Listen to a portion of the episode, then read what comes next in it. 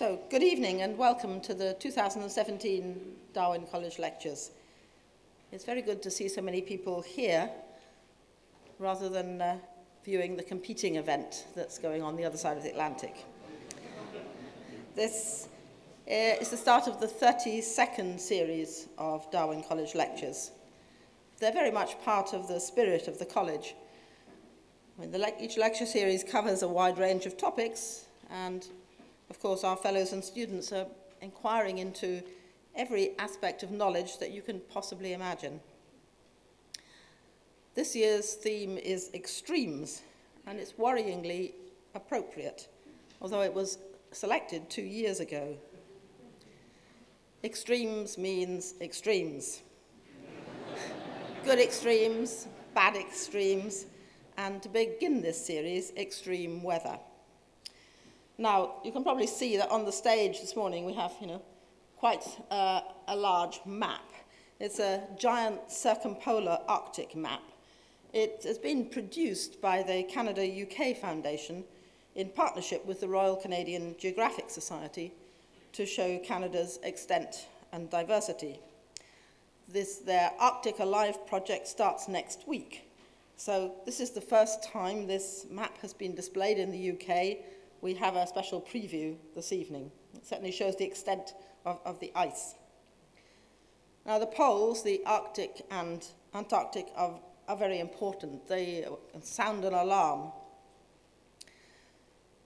I wondered perhaps whether Shakespeare was prescient in his Winter's Tale stage direction.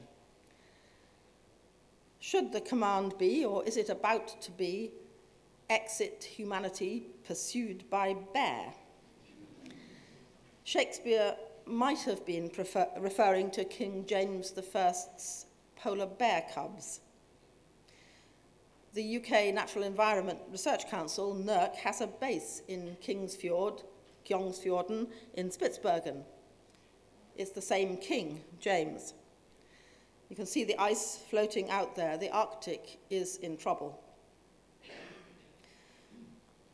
The discovery of the ozone hole by the British Antarctic Survey scientists in 1985 led directly to the 1987 Montreal Treaty. That's humanity's single most effective action to avoid the tragedy of the commons. Not only did the treaty protect ozone, it's also, because CFCs are potent greenhouse gases, it's also arguably the most effective action so far taken to reduce anthropogenic global warming. Now, Emily Shuckburgh, here and sitting in, in front of us, is an applied mathematician and climate scientist at the British Antarctic Survey, and she's a Darwin College Fellow also. She was awarded an OBE in the 2016 New Year's Honours for services to science and the public communication of science. Her most recent publication for a public or a general audience uh, is out next week. It's co-authored with the Prince of Wales and Tony Juniper, and it's entitled The Ladybird Ex Expert Guide to Climate Change. Ladybirds are no longer just children's books. I'm delighted to welcome Emily to speak on extreme weather tonight.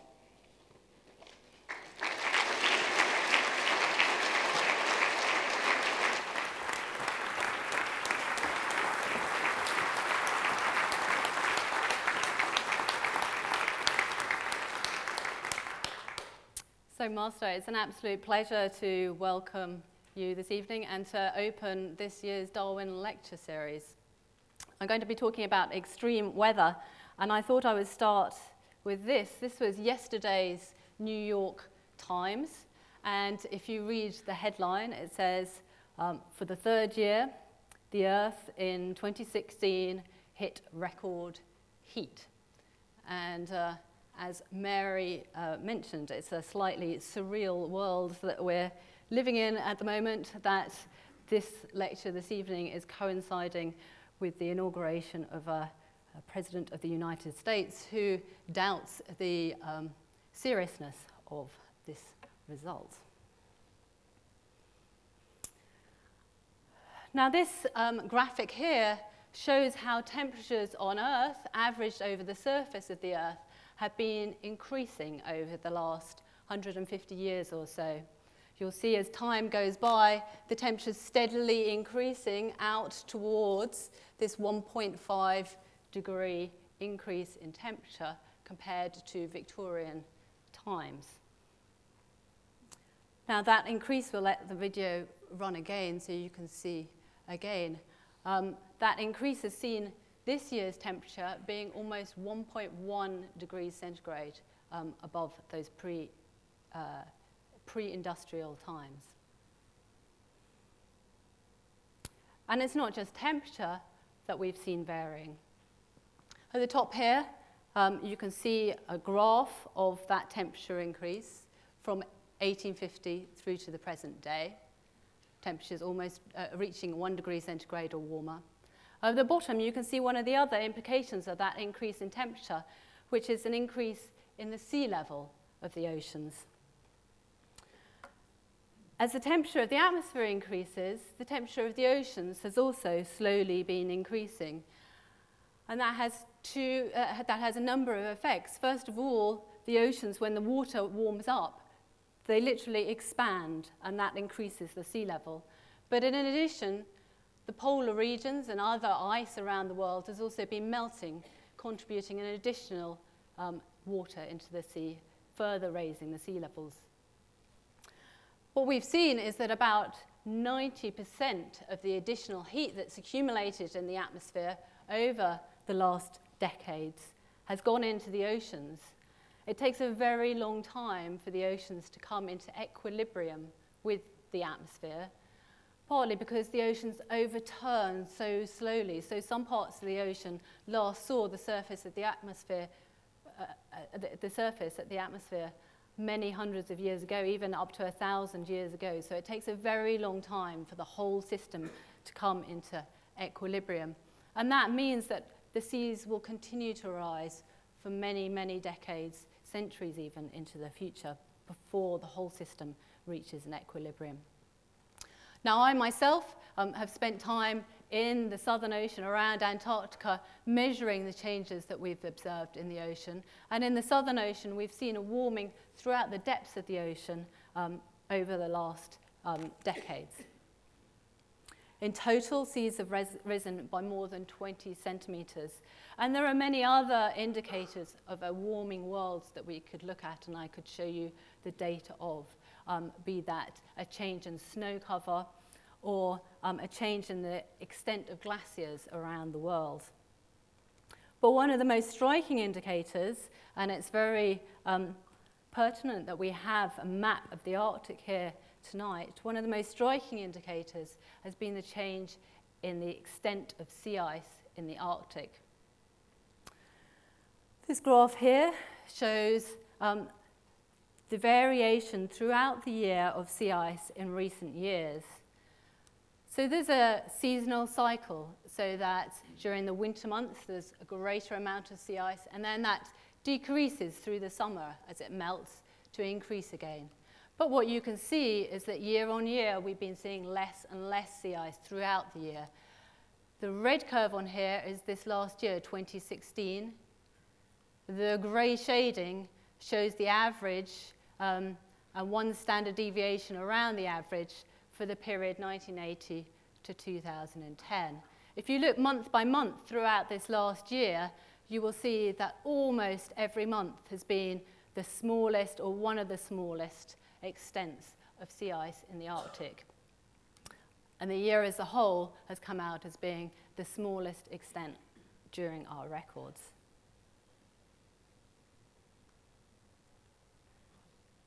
Now, this image here shows a satellite picture of the Arctic sea ice extent in September, which is the end of the melt season. And I've shown two images from exactly the same day of the year, the 15th of September.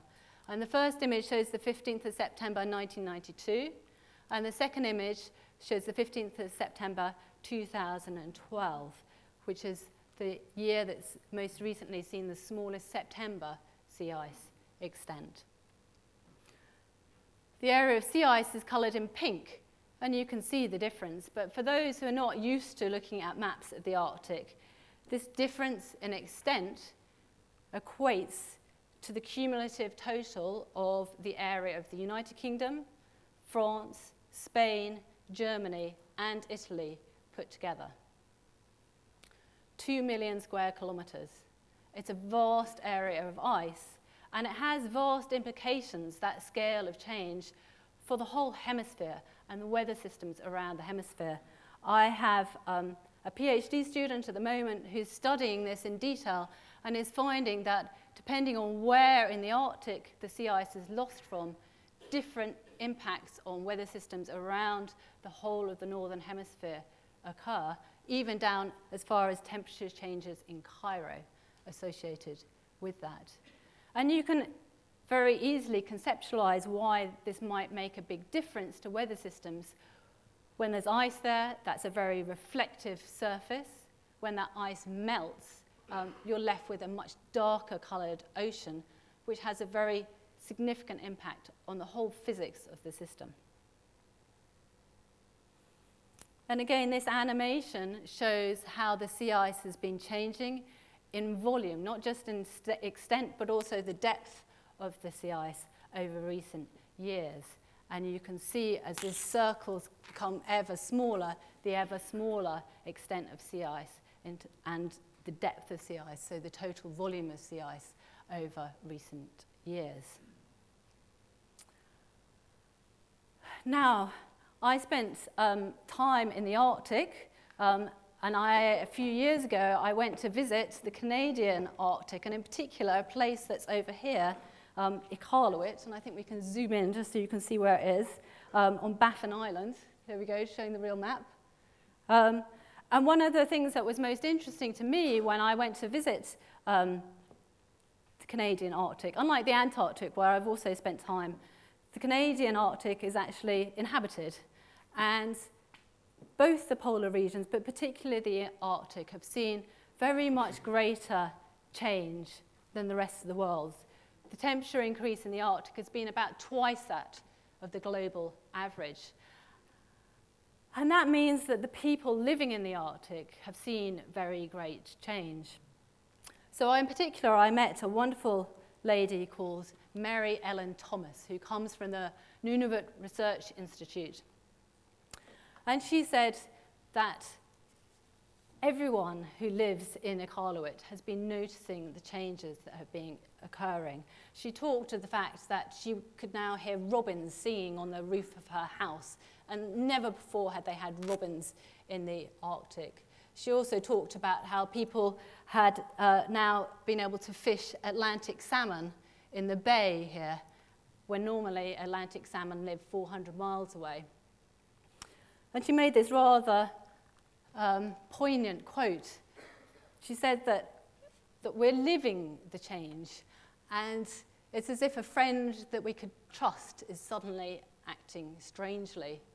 And somehow, having this personal insight into the changes that, was, that are occurring is almost more powerful than just looking at the raw data itself. It brings the data to life and it makes it very clear that these changes are things that are affecting real people's lives and will continue to affect real people's lives into the future.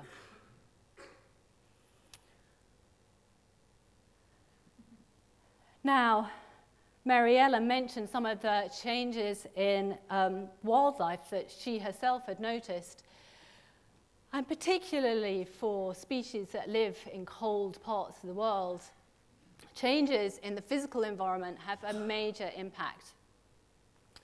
Many of the species in the polar regions are incredibly well adapted to the very cold temperatures in their polar regions, but that makes them very sensitive to changes in temperatures. And it's also the case that if you're living in the polar regions, you're already in the coldest place. So there's no ability for you to be able to move anywhere cooler um, as the temperatures warm. In other parts of the world, we're seeing species either moving um, up mountains or further um, towards the poles in terms of latitude. but if you're already in the polar regions, that's not an option available to you. So some of the species that I'm showing here um, are some of those species exceptionally well adapted to cold temperatures. Antarctic ice fish that essentially have an antifreeze running around their bodies and giant sea spiders. There are many um, of the marine life in the polar regions that take gigantic forms um, that are particularly adapted to the cold temperatures. These species are particularly vulnerable to temperature increase. And we're also seeing many other wildlife species, emperor penguins are just one example, um, who are particularly vulnerable to changes in temperatures. And these, these are not just restricted to animals from the polar regions. Um, there are also many other animals that we might care about, leatherback turtles, um, salmon, uh, and species of, of um, plants and animals that are, that are similarly vulnerable to changes in climate. And indeed, we've seen the impacts around the world, on all continents of the world, of changes to the biological systems. Because the biological systems are so interconnected through food webs, if one species is, affected um, through the changes in climate, then that feeds through the entire food web. Those changes can be due to changes in habitat that are, uh, that are a consequence of the changing climate, or they can be due to changes in the seasons and the very fine synchronicity of different species due to that seasonal timing can be entirely displaced when those seasons change.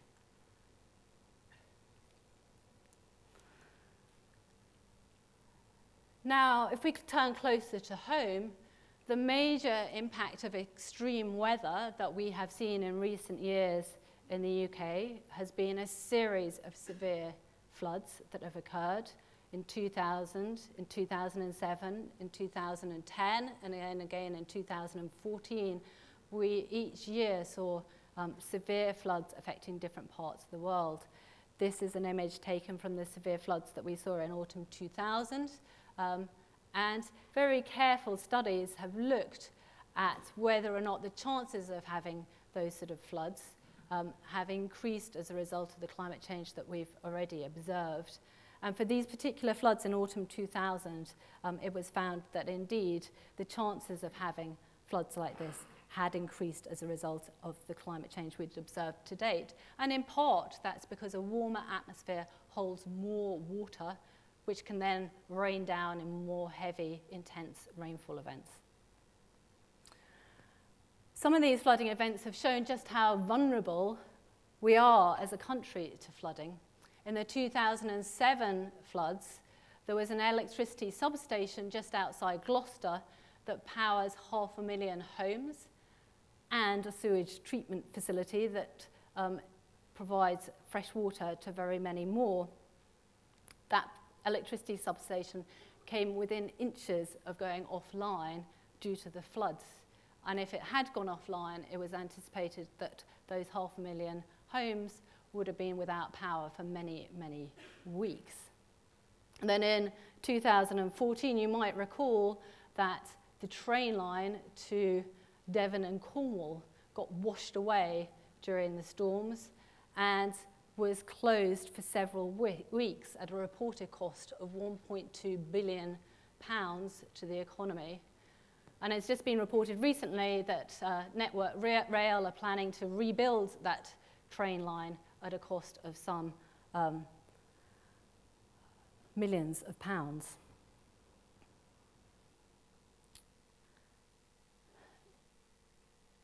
The UK has not been the only place that's been affected by severe weather. And uh, perhaps the uh, incoming President of the United States might like to recall the uh, hurricane that happened in 2012 in New York, Hurricane Sandy. It's estimated to have cost the United States economy $66 billion and resulted in over 100 deaths in the US alone. That was back in 2012, and actually, New York is still to this day trying to recover from the storm surge that um, was associated with that, um, with that hurricane. The subway system, if you might recall, was particularly affected. Large sections of it were flooded, and it's recently been announced that one of the major subway lines, um, which more, almost half a million people use each day across uh, New York, is going to have to close for 18 months in order to repair the damage that was done um, during that storm surge. Now, it turns out that if you look around the world, many, many, many capital cities are located in coastal regions for good historical reasons. And increasingly, the large megacities that are being built in Asia are all also in coastal regions. Those cities are all incredibly vulnerable to sea level rise, which, as we've seen in an earlier plot, is increasingly occurring. London is protected from flooding by the Thames Barrier, for now at least. But many other cities, it would be very difficult um, to try to protect, not least New York, in fact, um, through a similar sort of defense system. So, we're seeing changes occurring around the world that naturally leads to the question why are those changes occurring? There are four graphs that I want to show you here, showing changes that have occurred since 1850 through to the present day. The top one is the global population. There's been a six-fold increase in global population since 1850. And at the same time as that population has increased, global GDP has increased our prosperity has increased, a hundredfold increase, um, huge increase in the well-being of many people associated with this. It's brought huge good. There's also been a huge increase in the amount of energy use, a 20-fold increase. Much of this directly related to our increased prosperity. And we've also been having a significant impact on our land this is the amount of tropical forest area. There's been more than a 25% reduction. Now, all these changes have been associated with a change in the composition of our atmosphere. So, if we look at data for the last few decades for the amount of carbon dioxide in the atmosphere, the amount of methane in the atmosphere, and the amount of nitrous oxides in the atmosphere, you can see very clear increases in each of these um, gases. Carbon dioxide primarily from the burning of fossil fuels, although the change in land use has also had a contributing factor.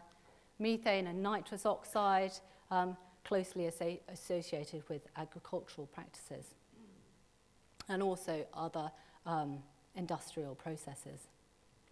Now, each of these gases we know has a strong greenhouse effect. So, as you increase the amount of these gases in the atmosphere, that leads to a warming of the atmosphere. It's not the only thing that affects the temperature of the Earth. If we look in detail at this data, which is from 1880 through to the present day, there are a number of different reconstructions from different centres, the Americans and the Met Office, um, data both shown on here, but this shows the year-to-year temperature variation, the plot that I already showed you that was on the front cover of the New York Times. You can see that there's been this steady increase of about one degree centigrade over this time period, but you can also see there are a lot of ups and downs, and there's been some periods that have been slightly warmer, other, other periods slightly cooler. And one of the things that we try to do as scientists is to try and um, dissect what these different ups and downs are caused by and what the dominant cause of this increase in temperature has been. And I wanted to explain to you just a little bit about how we go about doing that and how we distinguish whether or not the temperature increase has been caused by one thing or another thing. One of the things that we can do is look at the signature of temperature change, not just at the surface, but throughout the atmosphere, because you expect to get a different pattern of temperature change according to what the cause is.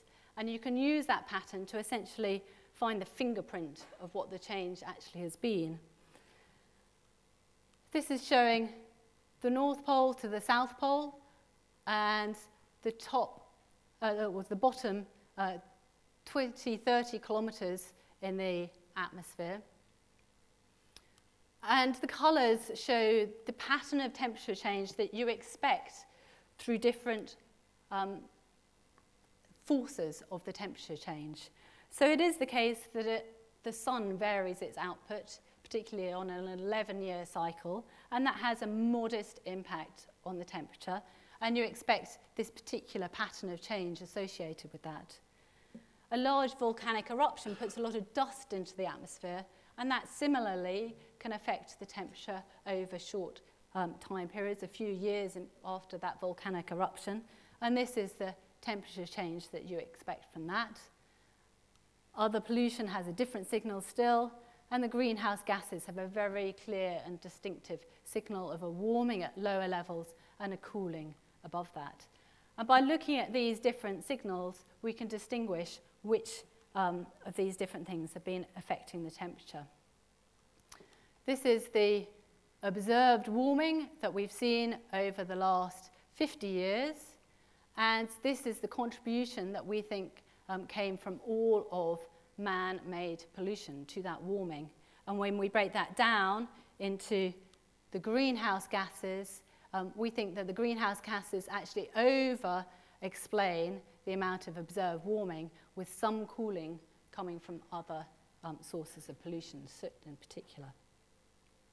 If we add in the other forcings, the natural forcings coming from volcanoes and changes in the sun, then we can see that they contribute a very small amount compared to these other sources of pollution. And that's led um, scientists to conclude that it is extremely likely that human influence has been the dominant cause of the observed warming since the 20th century. Now, you can also ask, well, but hasn't the climate always changed? How do we know that this current change is any different to the changes that have always occurred over hundreds of thousands of years? Now, I think one of the clearest pieces of evidence that tell us about that are the ice cores that my colleagues drill in Antarctica. This is a slice through an ice core. And what happens is that as the snow falls in Antarctica, it traps tiny bubbles of air with it. The snow falls layer upon layer, and that means that as we drill down through the ice, it's like going back in time, and we're able to recover the actual ancient air that used to be in the atmosphere hundreds of thousands of years ago. It's really quite an incredible museum of the past climate. What we can do is bring those um, samples back to Cambridge where we analyse them. We can analyse the actual air to determine the carbon dioxide content in the past. And we can also look at the isotopes, the different chemical forms of the oxygen in the water, and that gives us an indication of what the temperature was in the past. This is a, a graph of the carbon dioxide levels over the last 800,000 years. And just to give you some orientation here, um, this is the last ice age right here. Well, this is the present day here. This is the last ice age. And then this is all the way back 800,000 years. If you go to the British Museum in London, one of the earliest objects, um, a hand axe from East Africa, comes from about a million years ago, just over here. Neanderthals were sharing the earth with us until around, sometime around about here. 200,000 years ago. So this covers really you know, the whole of human history and prehistory. And it also encompasses very, very different climate states. So if we go to the last ice age, sea levels were some 130 meters below they, where they are today. If we go back to the last warmer periods, we believe that sea levels were probably somewhere between 5 and 10 metres higher than they are today.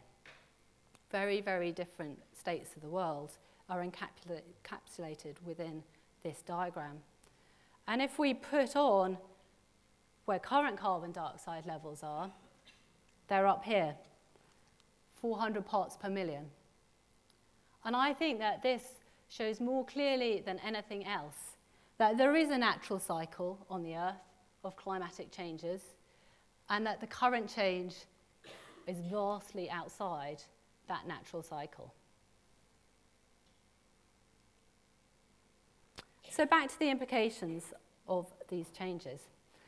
There's now an annual report that is put out looking back over the previous year to explain the extreme weather events that have been occurring around the world and to ask the question whether or not those weather events have been um, increased in likelihood of occurring as a result of the climate change we've observed to date.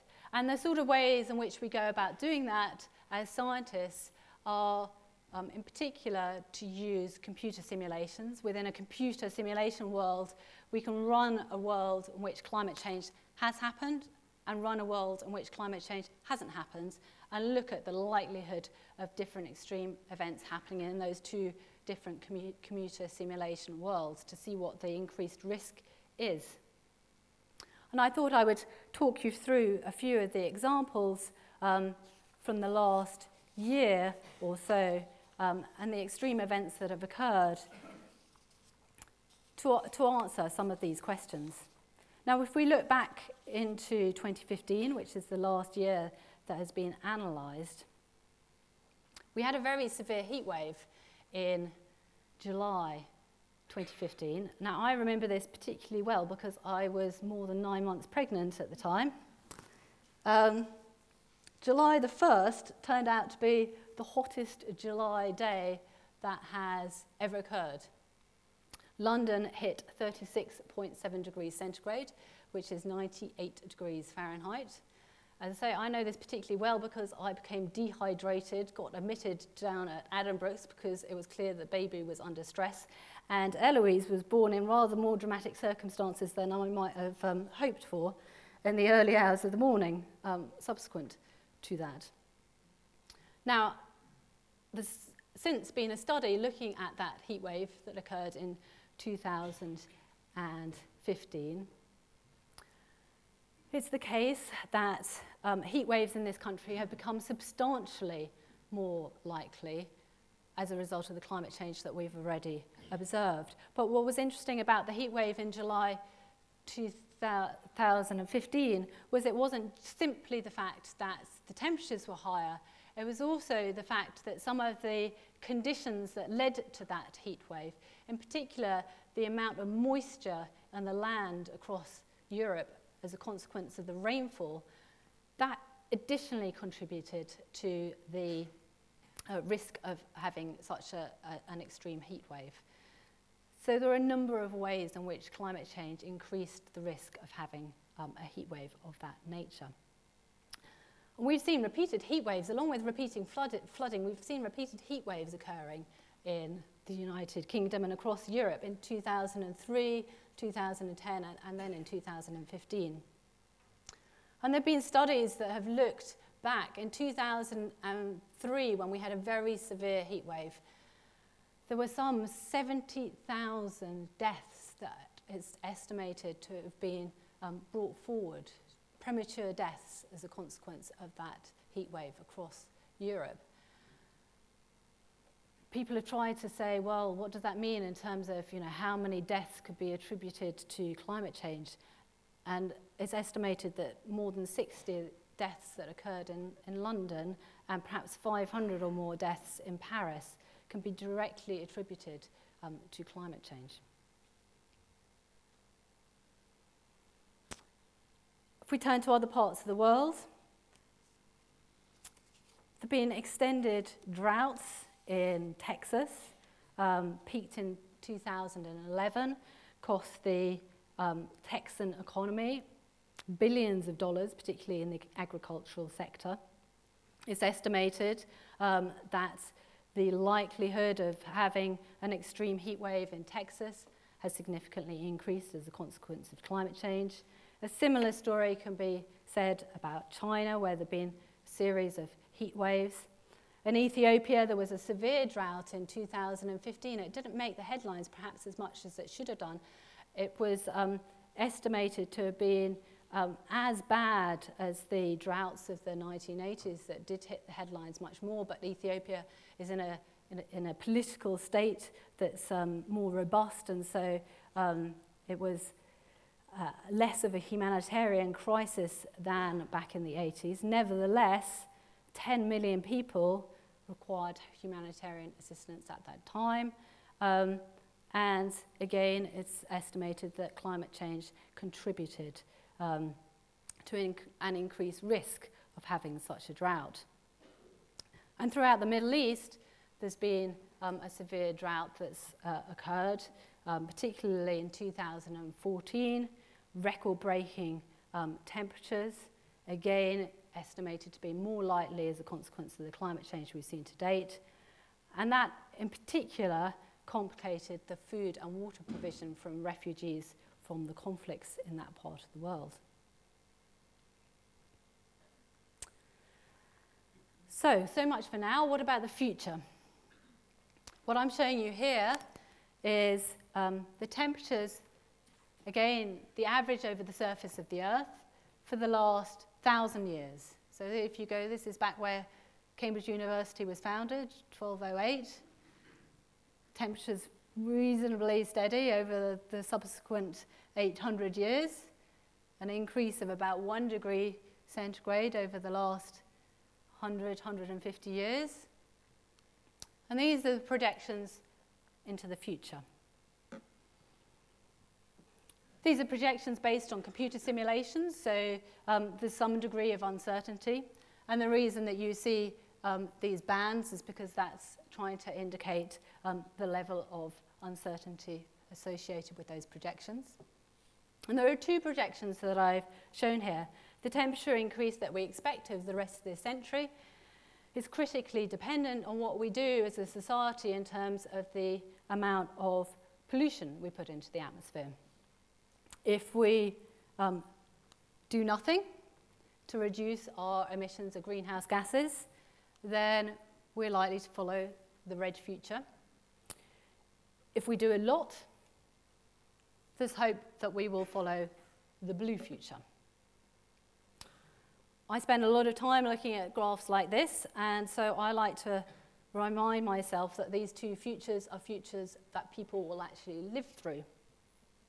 This is my other daughter, Genevieve, and this is my grandmother, who sadly passed away a couple of years ago, but lived into her 90s. If Genevieve lives into her 90s, that will be the end of this century. And so she's either going to live through a blue future, which is not too dissimilar to the worlds in which we've lived through, or she's going to live through a red future, which would be really quite different. And I want to just talk you through now a little bit about what those two futures might hold. So in particular, I want to talk through a number of different categories. As you increase the temperature, the risks of different things occurring under different um, aspects of the um, Earth system increase. So let's first look at unique and threatened systems. There are a number of unique systems around the world, not, not least coral reefs, which are very susceptible to increases in temperature. And as a whole, looking across the world in terms of unique and threatened systems, it is estimated that even if we do a lot, substantially reduce our emissions of greenhouse gases, the temperature increase that is almost inevitable will still put these systems at high risk. Even very modest temperature increase will threaten the coral reefs of the world. And those coral reefs are not just threatened by the increase in temperature, they're also threatened by the other effect of increasing carbon dioxide in the atmosphere. About 30% of our emissions of carbon dioxide each year are taken up by the ocean. That acts as a buffer, meaning that the amount of carbon dioxide that stays in the atmosphere contributing to warming is less. But the downside of it is that the oceans become more acidic. and particularly corals are very susceptible to an increase in acidity of the oceans. Overall, um, if we look at um, plant and animal species, it's estimated that if we were within uh, one of these red futures and temperatures hit 4 degrees centigrade warmer um, than today, 25% of mammals and half of all plant species may lose half their suitable habitat. Even under this blue future, under the do a lot future, half of those impacts are likely to remain. Let's turn to the next category, extreme weather events. We've spoken quite a bit about the extreme weather events that we know that have already occurred around the world. I'm doing a lot of work now um, to try and use latest data science techniques to produce forecasts to help inform building of resilience in different locations around the world. One place we're particularly looking at is Cairo. There was a big heat wave in August 2015 that was associated with scores of deaths in Cairo. Cairo is a country, uh, is, a, is a city that has rather poor air conditioning. Um, that means that when you have exceptionally high temperatures, um, particularly elderly people are very susceptible to those high temperatures. And so there's a question of how can um, the cities evolve in, to build more resilience to such extreme conditions. If we look at um, the distribution and the global aggregate impacts, then we find across the world um, significant risks from different forms of change. Just this week, the government, the UK government, produced its climate change risk assessment and rated the top risks that it perceives for the UK over the coming years and this is them. The number one risk might come as no surprise given the events of recent years, is estimated to come from flooding. Similarly, severe risks associated with health and well-being from high temperatures, extreme heat waves, risks of shortage of supply of water for public agriculture, energy generation and industry, risks to biodiversity, ecosystems and soils, risk to food production, both domestically and because we live in a globally interconnected world through climate change occurring elsewhere. Indeed, we've seen repeated incidents in recent years of climate um, events, severe droughts, or wildfires, or others affecting um, food prices around the world. And then finally, risks associated with new and emerging pests, diseases, and new invasive species.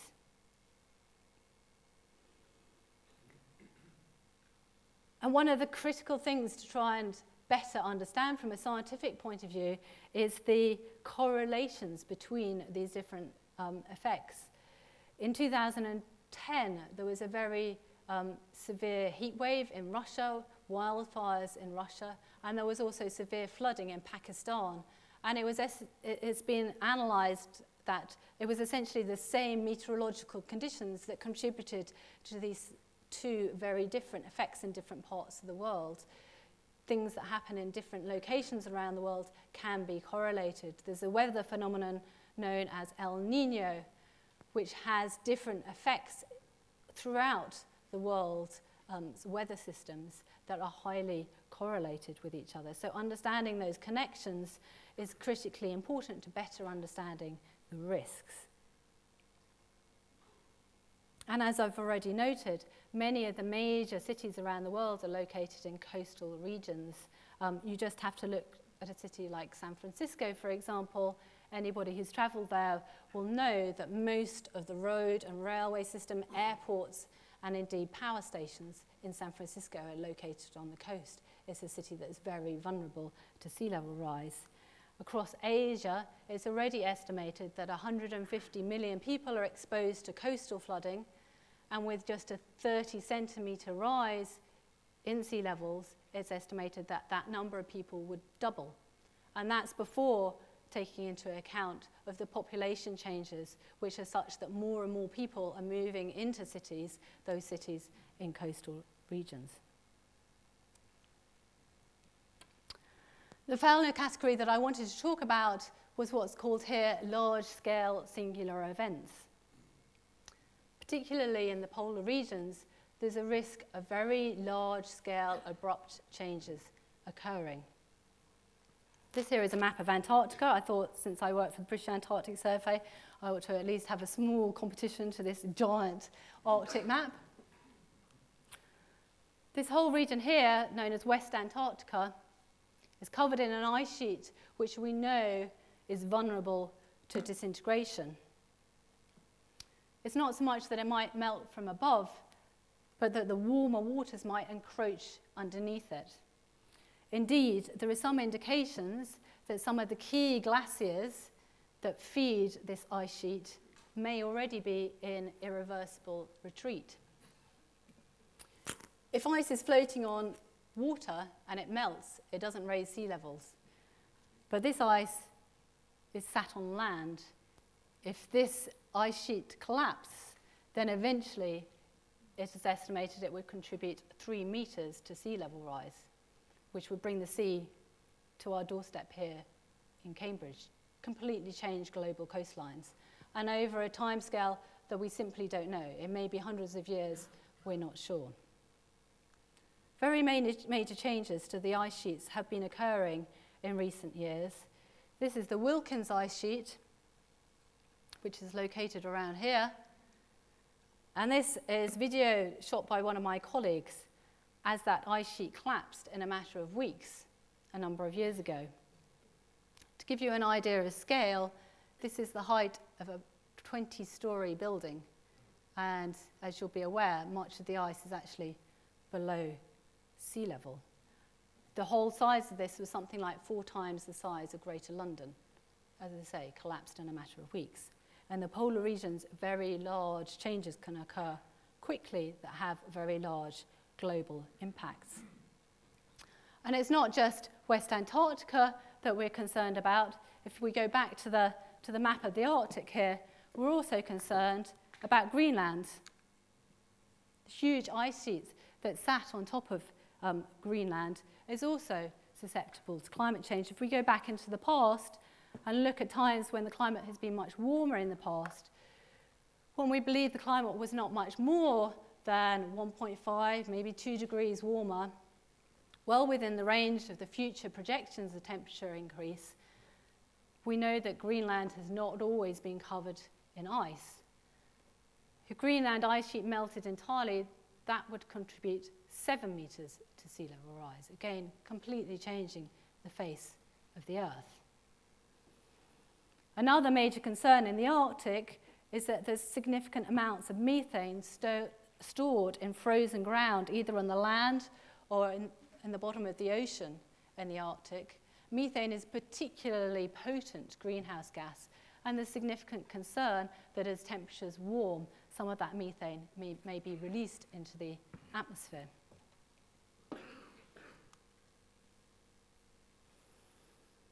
So that's some of the risks, some of the projections as to what might happen into the future. That then turns to the final topic, which is what might we do about it? Now, there's a very useful simplification that can be made in terms of trying to understand future projections and what we would need to do to move more on a blue path than a red path. And that is that the temperature increase that is anticipated is directly related to the total amount of carbon dioxide we put into the atmosphere over the whole of time. So we can say, on the basis of the science, um, that for a likely chance of staying below 2 degrees temperature increase, which is following the blue future, then there is a certain amount of carbon dioxide over the whole of time that we can emit into the atmosphere. And that amounts to about 3,000 billion tonnes of carbon dioxide. Now, it turns out that we have already put about 2,000 billion tonnes of carbon dioxide into the atmosphere. So we've used up about two thirds of our budget. It is also the case that our, our current rate of global emissions, we're putting about 40 billion tonnes of carbon dioxide into the atmosphere each year. And so that leaves a rather simple um, bit of arithmetic to work out how long we have at our current levels of global emissions before we have used up our entire budget to stay below 2 degrees centigrade. We have less than about 30 years left at our current rates of emissions. If we wanted to keep temperatures even lower than 2 degrees centigrade, we would have even less time at our current rates of emissions. And for those who are more motivated by financial numbers, these numbers have been translated into um, the amount of current proven reserves of coal, oil, and gas that that means cannot be used because there is much more than 1,000 billion tonnes of carbon dioxide in the current proven reserves of fossil fuels. And the estimated value put on that is about 20 trillion uh, dollars of unburnable carbon, which people use to suggest that certain um, industries are overvalued because they're treating as assets um, things that they could never use if we are to stay in a two degree world. This is what global emissions of carbon dioxide have looked like over the last couple of decades. And actually, you know, a positive news story in all of this is that the increase in carbon dioxide emissions has been somewhat levelling off, particularly due to actions in China. So although carbon dioxide emissions are at record high, they don't appear to be increasing at the fast rate that they were previously. The other bit of good news from last year was the Paris Agreement, which I think was unexpected in its boldness in terms of the statements that um, were agreed to. The key aspect of the Paris Agreement was this, Article 2, and, and I'll read it out. It said, this agreement, in enhancing the implementation of the convention, this was the um, Convention on Climate Change from back in 1992, including its objectives, aims to strengthen the global response to the threat of climate change in the context of sustainable development and efforts to eradicate poverty, including by holding temperature increase in the global av- uh, uh increase in the global average temperature to well below 2 degrees above pre-industrial levels and pursuing efforts to limit the temperature increase to 1.5 degrees centigrade above pre-industrial levels. That 1.5 degrees centigrade statement came as a surprise to observers who didn't think that the world would agree to such ambitious change. The Paris Agreement came into force this last year, November the 4th, um, when sufficient number of countries had signed it to trigger it coming into force. It's the case that the pledges that countries have put in place so far are not sufficient to meet the ambition that's outlined here. But there is a process of review um, every so many years with the um, intention of countries increasing their level of ambition. We, of course, wait to see what the incoming President of the United States um, does in response to all of this. And I just wanted to outline the scale of this challenge of meeting this objective set out in the Paris Agreement. These are the UK emissions for 2013 of um, greenhouse gases, divided up into different sectors. You can see that the biggest contributor came from the power sector, transport sector being incredibly important, buildings, heating, heating in particular of your buildings has a significant impact, and then industrial processes are another big contributor, followed by a set of other sectors. To meet the conditions of the Paris Agreement, and to do its per capita fair share, the United Kingdom would have to reduce its emissions by at least 80% by 2050. And indeed, that's written into the Climate Change Act. It's a legal requirement for us to do so. That means reducing our emissions by that. You can see that no single sector is going to do that.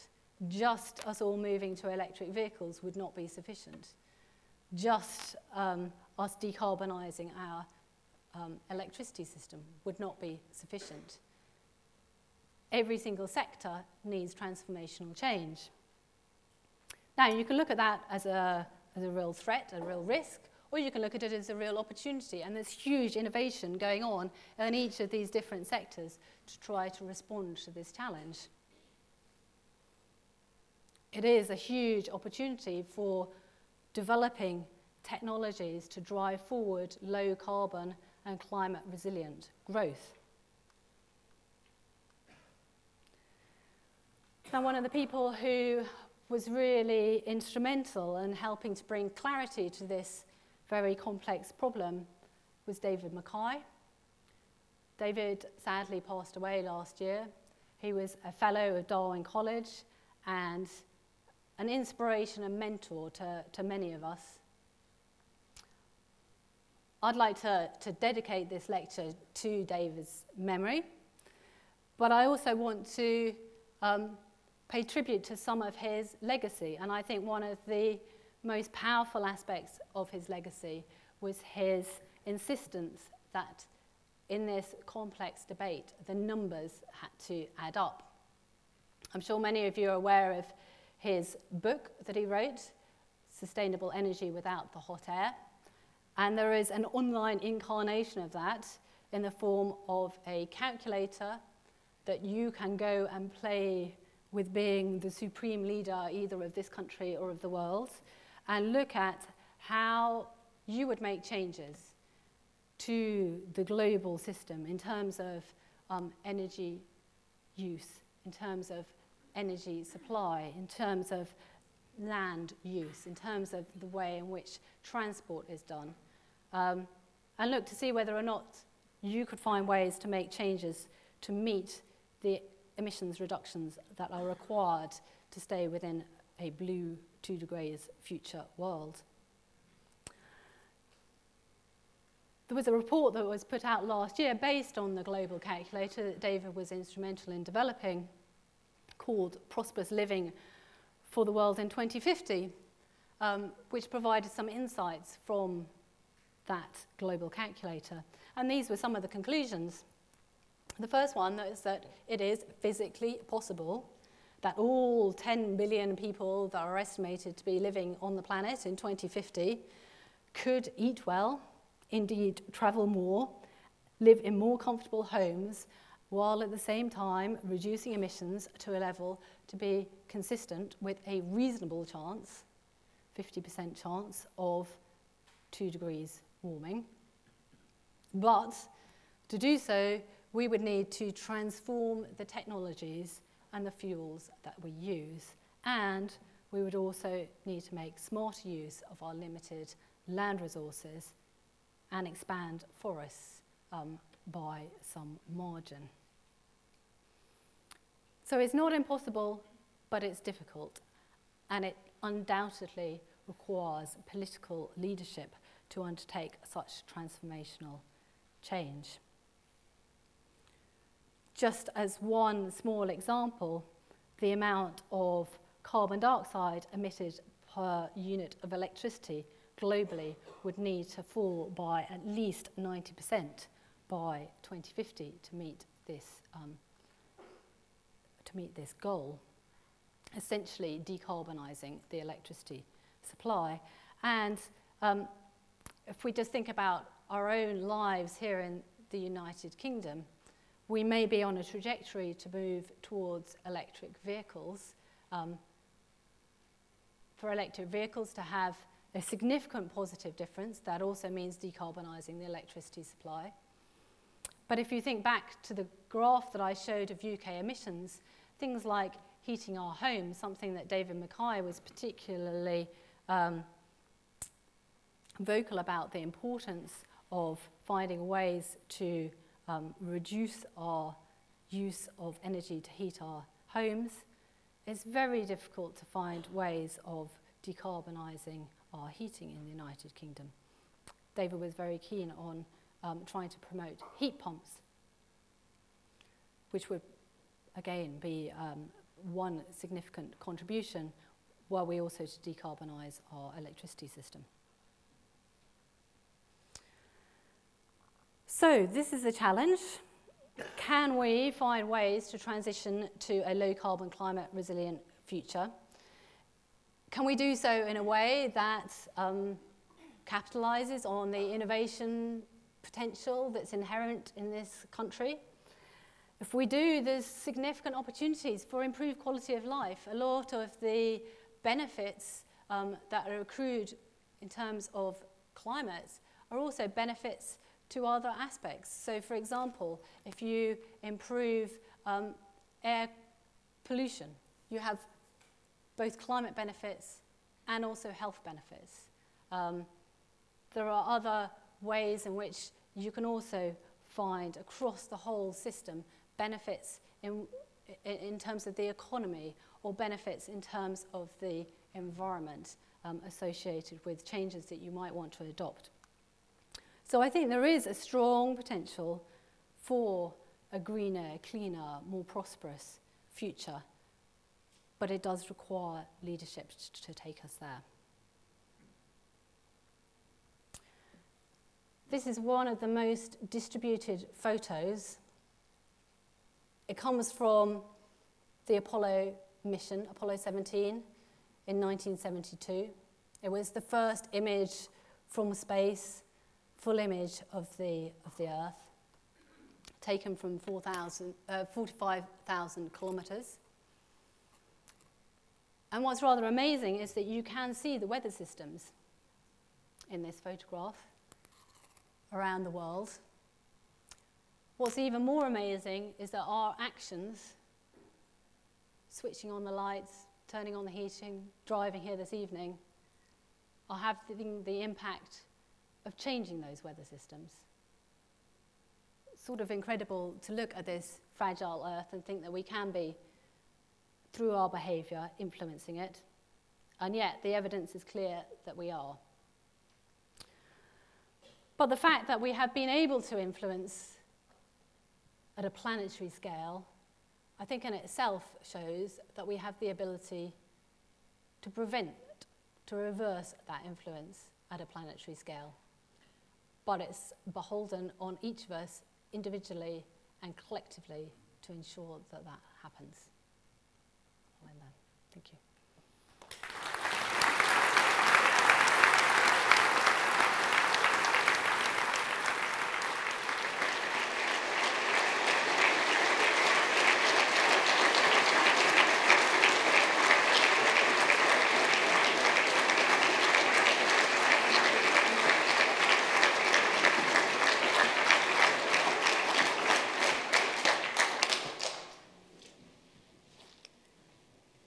Thank you, Emily. Thank you very much. You've given us a great deal to consider in the, the scale of the challenges that our societies face in the you know, immediate years in our children's and grandchildren's lives. It's, it's very considerable. Now, 2016, you know, ended some three weeks ago, the warmest global year on record much shorter timescale. We're now only two hours into you know, a new political climate. And in that regard, I think it's really important not to forget that everyone who sort of is, cherishes the, the honesty and the integrity of scientific inquiry and, and the search for the solutions that we need, everyone is going to need a great deal of support and clear, strong public voices through the coming years because what is happening now um, around the world is not going to make any of this any easier. So you've seen some images of the camera up there of, of this uh, map of the Arctic. If you would like to come and look at it, um, come up on the stage, you're, you're most welcome. However, there is a proviso. You must remove your shoes. We request that you remove your shoes. Socks and uh, stockings are permitted. Now, if that's, you know, a bit concerning, we have some socks. Not just one pair of socks, uh, Canada UK Foundation socks with polar bears on in, in Cambridge blue. Um, so there are steps either side of the stage, and people will be able to give you pairs of socks, um, should you, you want to take them. But to return to our lecture series, I mean, next week's lecture takes us um, into black swan territory when uh, Professor Nassim Nicholas Taleb from New York University will be speaking on extreme events and how to live with them. And we hope to see you then. But let's end by thanking Emily very, very much indeed.